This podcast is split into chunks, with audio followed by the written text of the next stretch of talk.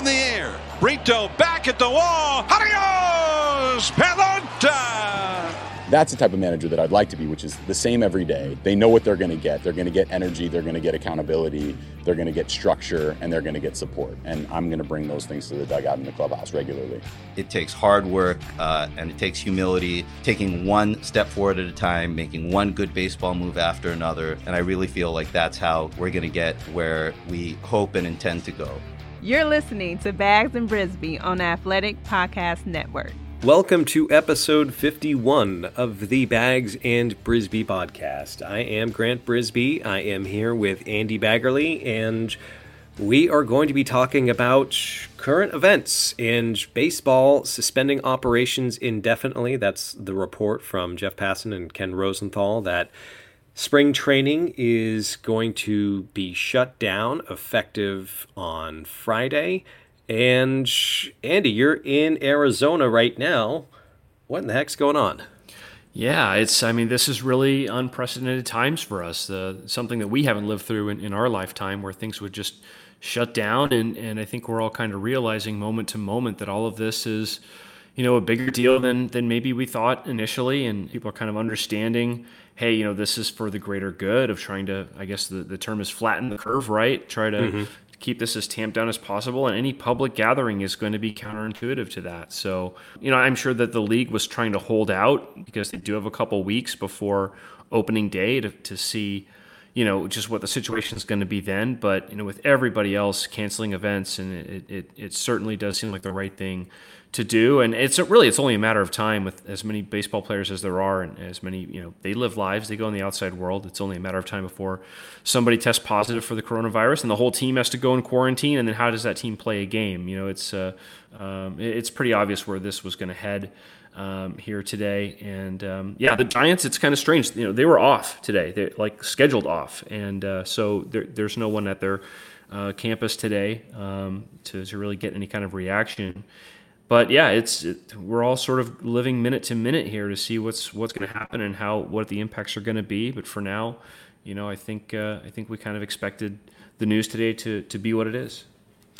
And it, it, I don't know if you're listening to this, and, and, perhaps you've you've sort of ignored the news because it, for different reasons, and you, you just want your baseball fix, uh, and you're wondering, well, why in the heck would you close everything down? Like I, you know, if it only if it's you hear that refrain, it's it's like the flu, it's like a cold, it's just a, a little bit worse or or whatnot. You know, what's the big deal for the the population if if you're not at risk? You know, then go. If you are at risk, then stay home. What are you What are you canceling all these games for? But it's about just the the pragmatism of slowing it down. You're not going to get rid of it. You're not going to stop the virus and it's going to be gone. And phew, that was a close call. It's about slowing it down because when you have a flu season, you have uh, months, and it's spread out over months, and you you have vaccines with with different uh, efficiency, and and you're able to stagger it a little bit. This is like a worse flu, just really compacted, extremely contagious. There aren't a lot of natural immunities built up, not a lot of uh, there's there's no vaccines to help slow it. So if you have everything just bah, all at once, it's going to overload the healthcare system. And that's the real risk. That's what's happening in Italy right now. So when you have players who are spitting and smacking butts and, and they're talking and they're, handing towels to clubbies and clubbies are going out and they're uh, meeting with their elderly relatives, stuff like that. I mean, that the fans, everyone's in a close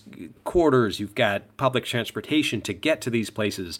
It's it's all you got to just stop it, slow it down. If we're being too overprotective, that's probably better than being, you know, just just too, totally oblivious. So that's what's going on. I, I, just feel the need to sort of blurt that out right now because it, it, you're wondering how does this affect baseball? Yeah, yeah, and you know when when they first uh, you know decided they weren't going to let reporters in the clubhouse, I was ticked off. I, I mean, I, I, vented, and uh, you know I, I was mad at the moment because I thought, well, what does it really matter to have six extra people in a clubhouse space where 200 people traffic through it every day? Um, but but then you realize that uh, you know not only we've got that going on, and then you've got Major League Baseball asking people to sit shoulder to shoulder to watch games that don't even count, right? right. So so you know it, it, it's it was just obvious where this was going to go, and and you know everybody I think has to know people or love people in their lives who would fall into a vulnerable category. You know, I, sure. I, think I mentioned it last time. My dad turned 81 uh, last week. He's beaten lung cancer. He's got one and a half lungs. You know, it's um, you know not like he's going out riding the subway, touching a whole bunch of uh, you know uh, items have been touched by people. He's he's pretty much at home most of the time. But the more this thing gets widespread, the more it could touch someone like him who'd be very vulnerable. And and just think of those people in your lives. And the more widespread this is, the more likely it is that they'll come in contact with those people. And I mean, we're talking about exponential numbers of lives that could be saved. You know, over the globe, we're talking millions of lives that could be saved. Um, and, and honestly, it's it's it's quite inspiring, I think, to see people getting together and doing the right thing. Um, you know, to to anticipate the effects of the effects of the effects of a decision that you might make to, to play a game or not play a game. And, and, it shows social responsibility. If there's anything that shows people banding together, it's making decisions for the greater good. And I, you know what, given all we've been through in the last uh, uh, however many years, I, that's that's actually kind of encouraging. Absolutely. I mean, we all know that sports is pointless. Uh, we we get that as as far as in the greater scheme of things. Uh, you know, not to get nihilistic, but you know that sports is just sports, and it's something to take your mind off what's not sports. There just comes a time where that's not enough, and you like sports isn't so important that you need to just say, "Oh, we're going to go ahead with sports. It helps keep our mind off it." Like, no, you've got at some point. There's there's a kill switch where it's like okay, we need to figure everything out. And that, I just, my head reels at the the economic implications uh, because the Giants, you know, obviously they are they've already canceled an exhibition game uh, at Oracle Park, and that's going to affect. You know, I'm not so worried about Charles Johnson and all the the members of San Francisco Baseball Club LLC. I'm worried about the people who are taking the, the parking money, who are working concessions, who are uh, the vendors. These are the people you have to worry about. But it's it's everywhere. It is. It's just remarkable. It's the people at the movie theaters, the people in the restaurants. It's the owners of the restaurants. It's you can just keep going and cascading of everything that's going to be affected. And the last thing you need to do is worry about well, how does this affect my sports ball team? Yeah, you know, how many people are going to lose their jobs because economic opportunities are drying up, and how many of those people are going to lose their health insurance at a time at a time like now? You know, um, it's you can just see the cascading effects, and uh, um, you know, I, I, I, do I am a little bit heartened that uh, there seems to be uh, a responsible sort of um, call to, to action. Even with our company, we were told, "Hey, don't come. You, you, are not going to work from the office. We're working at home. We're here yep. to support you." You know, it's but but but that's our privilege to do that. I mean, yes. if you're in, in a white collar worker in Silicon Valley, you can telecommute. If you're someone who cleans toilets for a living, if you're someone who cleans hotel rooms for a living, if you're someone who lives in close quarters with other people who are working three jobs to make ends meet, that's not a privilege that you have, and and, and that's the people I really worry about because you have multi generational families living together when you know you're in a, a position without so much socioeconomic privilege, and, and, these are the people that have to keep working and going out there and driving Ubers and Lyfts with people coughing in the back seat and stuff. So so that's what I really worry about.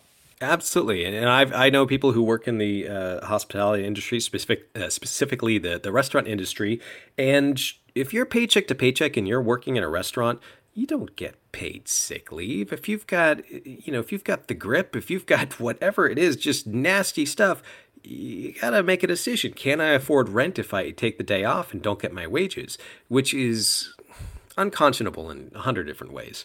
Uh, but it, it's a reality right now. And so th- that's where the effects are going to be seen the most is the people who just flat out can't cannot afford to take a day a day off with no pay.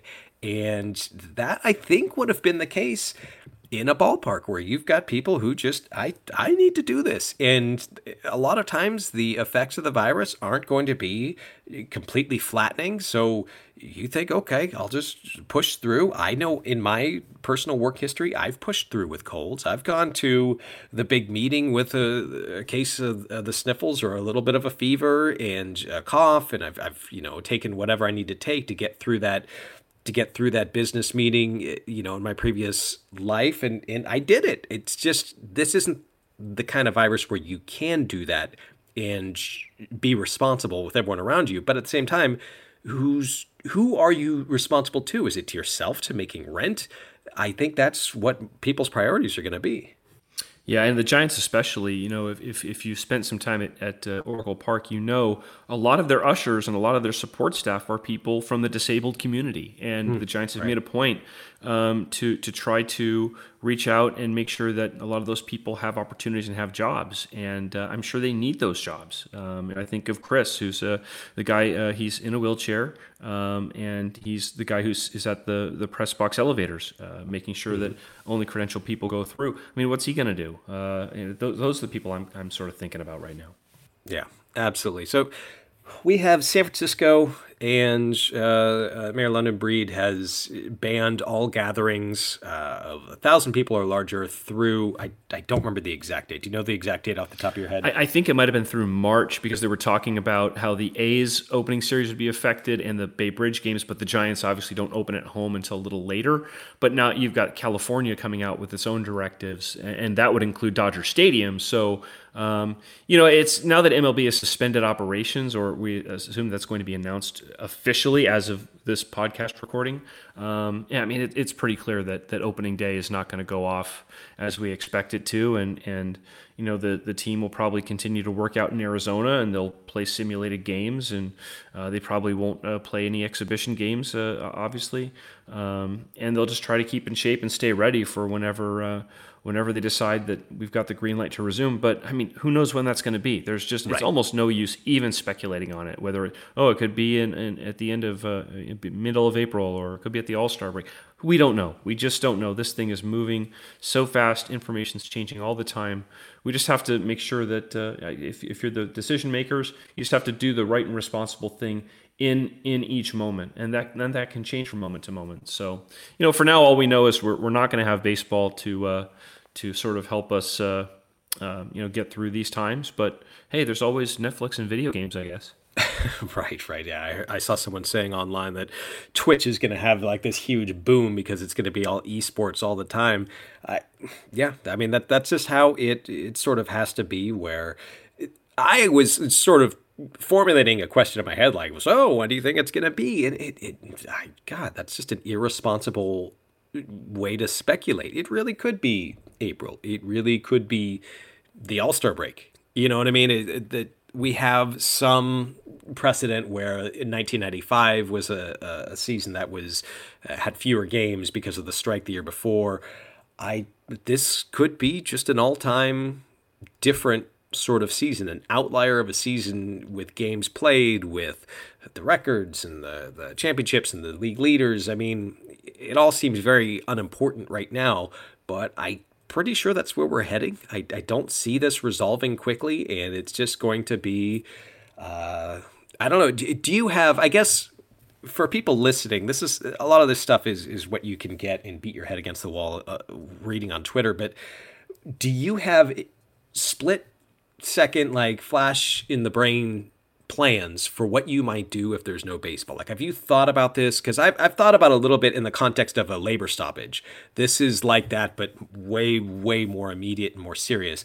Do you have ideas, or are you sort of like, well, let's do a wait and see sort of thing? Yes, um, I think that you and I should start our own Twitch channel and play an entire season of MLB The Show, and then we can record podcasts talking about it. This is good. This is good. I am. Uh, I, I wrote today in my article about the 26 man roster that I don't have any other skills, but I guess I could play video games. That that's a skill that I have. I, I'll tell you what. If we ever get down to playing 1994 Sega Genesis NHL hockey, I will destroy you. And I, I do know the cheat codes to make Wayne Gretzky bleed. I do. Okay, you know what? See, this is I played I played NHL '94 throughout my high school and uh, early college years with all my friends. So in one respect, I'm, I'm well equipped for this challenge. In another respect respect, they all crushed me. I mean, they were, I don't know what, what they were doing, but I just, I, I could only do one timers. Like I could only, I, if I needed my, my wing going up on the right or left side, and then I could do a one timer. They were the ones who could just stop in front of the goal and do wiggle, wiggle, wiggle. And then the puck was past me. So I, I would be at a disadvantage, I believe. Yeah, we had one guy. His name's Jeff Goldman, good friend of mine, and he was just uh, unbelievable at that game. And he had to be the Hartford Whalers because they sucked and they had like Terry Yake moving in like total slow motion. You know, you, you, the players that you had, if you were the Blackhawks or the Vancouver Canucks, were like four times as fast, and uh, and he would still somehow beat us every single time with the oh, crappy with Terry Yake and the crappy uh, Hartford Whalers, and it just wasn't fair. He was uh, he was just he was the Michael Jordan, and we were all living in a uh, I guess a Sam Bowie world. That is wild. Now I remember like the first couple of times I tried to play, I was, I was like, I'll be the Sharks, local pride, and then the Sharks were so bad that game. Pat Falloon, go faster, Pat Falloon. My goodness. And so I was actually a little disappointed when like Jaromir Jagr retired because I knew him. Hey, like that's one of the guys. I know that guy. And like Jeremy Roenick, I'm trying to think of who else was there that just stuck around for decades, almost in a yeah. Bartolo Colon kind of way. And I would hear their name and just giggle, like, I yeah, I know that hockey guy. I don't know any other hockey guys. I know I know Jagr. Yep, yep. Oh, he had the great hair too. Uh, yeah, he was. Uh, he he had the the death metal uh, hair when it was uh, when it was going at full uh, full flow. Yeah, that was about the best athlete hair you could possibly have. Better than Brandon Crawford's, I would even say. I wouldn't go death metal hair. I would say like Geddy Lee in 1985 hair, like, like Geddy Lee when when Rush was recording uh, "Hold Your Fire" and stuff. He had this weird puff mullet, and yeah, impressive hair impressive hair. See we can we can take our minds off of serious stuff like this. People born in like 1992 have no freaking idea what we're talking about. No but you know what? That's okay. We're we're covering the right sport for that. I mean you know really how many people born after 1992 are there? Uh, listening to i'm teasing. If you uh, we have a vast vast demographic. We have everyone under the sun. So the holding pattern here, how well prepared are the Giants for this? Are they are they going to be taking direction from local authorities? Are they waiting to see what the league's hands down? I, I would anticipate that a lot of these decisions are specifically out of the hands of the San Francisco Giants.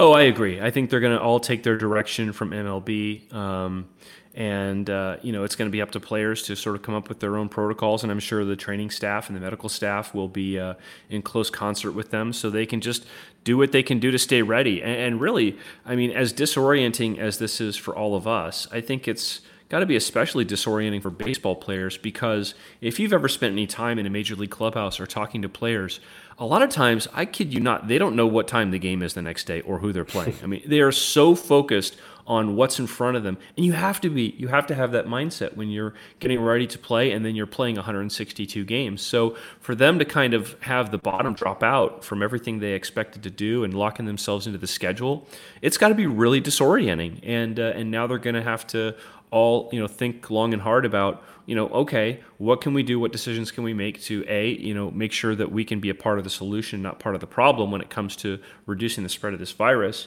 Uh, and then B, what can we do to stay ready? Uh, and what, what do we have to do um, to you know keep our pitch counts up or keep our arms strong or, or uh, you know all the things you do in spring training. Well, now it's almost like spring training purgatory, I guess.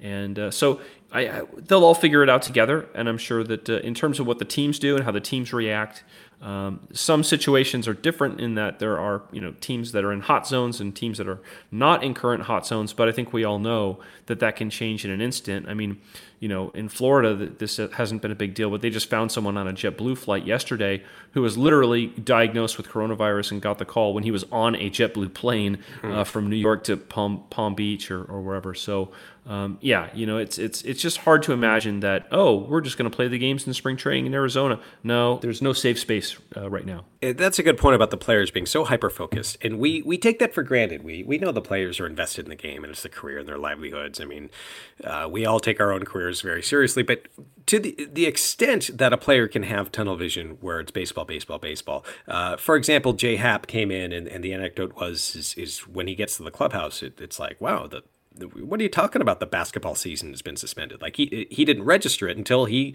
uh, later that morning. You know, the next morning he goes in and he gets the news secondhand. So not everyone's plugged in. I remember talking to a baseball player who was on the left side of the political spectrum. I had this this this dumb idea that I was going to sort of ask these players on the left side of the political spectrum. Uh, you know, is it weird to be in a clubhouse? Is it normal? Is it business as usual? And his response is like, no, no, no. You're chasing up the wrong tree. Most people don't really think about it. They align with, you know, whatever the demographics are, and they don't think too much about it because their brain is broken in a baseball way. And it's, it's, there's no more meaning to it than that usually.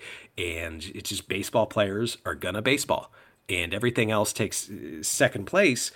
So when you get a situation like this where baseball is most definitely not the first priority, it's it got to be just a wild wild transition for them especially when you've been building up to this for months and months and and working hard to, to get yourself in the shape you need to be to compete at a, a baseball level in 2020 yeah and you know what? By the time that that uh, this is out there and, and folks are listening to it there'll be probably a lot more comments from players that are out there. But as as we record um, jason kipnis here's an example. He just uh, uh, tweeted four minutes ago uh, early here are some early questions from players do we go home now? Do we stay and train? How and when do we start back up? Do we have another two week spring and then start where the schedule picks up? Do we still get paid? Uh, the answer to that one would be no, by the way. Um, so you know, this is wild. That's his comment, and that's those are the early questions that he has, and and uh, I'm sure that uh, that all players are having right now. Yeah, and, and, one thing I saw is that most uh, contracts have a provision in it, a, a, force majeure. I mean, come on, I'm not a lawyer. I don't know exactly what this means, but it's basically that if extraordinary circumstances or an act of God happens that everything can be suspended and, and the owners aren't necessarily on for for the payroll. Uh, that would seem to apply here. And I, as someone who's very pro labor and someone who, you know, generally takes the side of the the players versus the owners in that that uh, eternal battle, I'm not as worried about the players. I mean, I'm definitely worried about the players who this is a minor leaguer's first chance to make more than, you know, $5,000 a month or whatever in AAA. Like this is a player's first chance to crack that major league minimum. Those those players I'm concerned about for sure, but mostly the people who are around the teams, the players or the people who are uh, not making millions of dollars, the the paycheck to paycheck people who make the sport, make the industry hum. That would be my primary concern. And I would really hope that this isn't just going to get lost in the shuffle that there is some sort of plan. I mean, I know that Mark Cuban said, you know, we're going to try and work something out for the, the hourly workers, the concession workers, all that stuff. Uh, I would like to think that baseball, they sure enjoy kicking themselves in the groin over and over and over again when it comes to public relations. But I would think with a, a, industry that has printed money ever since the advance of uh, Major League Baseball advanced media, they they should have some sort of nest egg for the people. It can't it can't possibly be that much to take care of these people. Am I am I being too I don't know too much of a softy? No, I, I, I, kind of agree with you. I think that if they haven't done a good job, you know, setting aside the, the rainy day money, which the Giants actually did call it a rainy day fund a few years ago, if you remember, um, you know, then that's on them. And, and it's the union's job, I think, to uh, make sure that they have uh, policies that will help to assist, you know, some of their more vulnerable members or people who don't have much service time or or who, who are, you know, really going to be hitting hitting this financially um, harder than you know uh, the the Buster Poseys and Christian Yelich's of the world. But um, yeah, you know it's it's it would be a really bad look, I think, for the union if they make demands about being paid through this I, I have to think that would be almost suicidal for them for them to do that. And you know, you have to be vigilant. You have to make sure that the league is not seeking to be opportunistic and take advantage. I mean, that's the way we felt as media members when we were banned from the clubhouse. We thought, okay, are you guys just being you know opportunistic here uh, and, and and punishing us and, and, getting what you've really wanted all along, which was to get us out of the clubhouse? You know, there's the, there's that skepticism, I think, and and and if you're um, you know, I, I think that's always going to be baked into the process when you've got a giant, powerful labor union and you've got a giant, powerful corporate entity. But um, yeah, I think we all just kind of have to recognize what's going on here. And if the team's not going to be able to make money um, uh, off the players playing, then uh, it's pretty obvious that the players shouldn't expect to be compensated for that. Right. I, I would be all for the Players Association to, to say, hey, uh, at the, the very lowest level, uh, the minor leaguers and such, let's let's try and take care of them. Uh, maybe the, the players, you know, the Max Scherzers of the world, let's not worry quite as much about them. Uh, that would be an okay PR decision to just uh, make some sort of distinction between the, the players at the bottom of the period and the players at the top because baseball is sort of one giant Ponzi scheme when you look at it. You've got a lot of players who are trying to, who are spending their 20s and early 30s trying to make it to the top of that pyramid who never will. Uh, so focusing on that bottom of the pyramid, I think would be a noble goal rather than just a, a, a flat, everyone needs to get paid, we don't care about you. That would be certainly the optics that aren't going to fly right now, I don't think. Yeah, I mean, there's all kind. You, you look at every every um, sort of, I guess, tentacle of baseball is affected by this. You think of scouts who spend all that time on the road. You think of uh, you know all the leagues that are shutting down, the college leagues where they're canceling spring sports entirely. You know, if if you're uh, um, if if you're Michael Holmes, the Giants amateur scouting director, you know you got to put a draft board together. Now you're not going to be wa- able to watch uh, dispatch scout or wa- scouts or watch a lot of these players play. I mean, it's it's really providing a lot of logistical challenges uh, in a lot of ways within this industry that you don't think of right away. What about all the international players who are here? You know, what, what do they do? Do they go home? And if they go home, can they come back? Um, yeah, I mean, there's just a, uh, there's a lot of questions that a lot of people have, uh, and the impacts are going to be you know, wide ranging and felt in different and unexpected ways by a lot of different people. I think, but um, you know, it's it's uh, and, and it, I think right now everyone's kind of in a holding pattern. It is.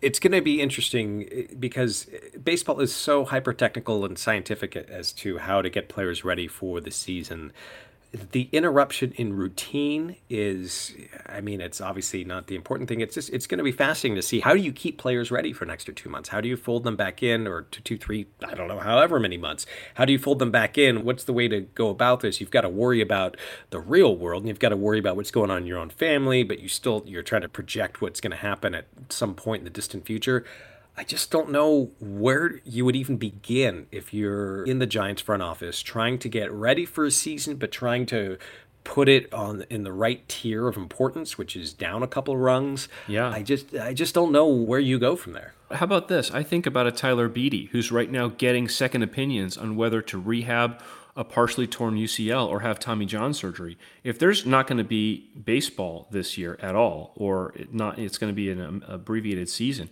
does that push you in the direction of having Tommy John surgery? You know, mm. and, and, thinking, well, hey, if it's going to be sort of a washout year for everybody, or it could be, you know, then then it's kind of an obvious decision, right? I mean, that's just that's just like very very micro micro one little thing, but it's you know it's just kind of interesting how it's going to impact what people do. Yeah, I was. My plan for opening day was I was going to start collecting a hundred things, hundred reasons to watch the Giants. You know, it starts with Johnny Cueto's shimmy shake, Billy Hamilton getting on base, that sort of that sort of stuff. And it was uh, supposed to be an idea of, a this team might not be so hot, but there are still a hundred things to look forward to and tune in. And that was like a week ago. That was not very long ago where I started collecting this list, and it just seems like from another planet right now. Uh, I just this is something obviously we no one's ever dealt with, and it's something that no one don't listen to anyone who thinks they know exactly how it's going to go. It's just everyone is taking it as it comes and waiting and seeing. So. This has been the uh, 51st episode of the Bags and Brisbee podcast. Thanks everyone for listening, and uh, everyone do best practices. Wash your hands. Thank you for listening. Thanks so much.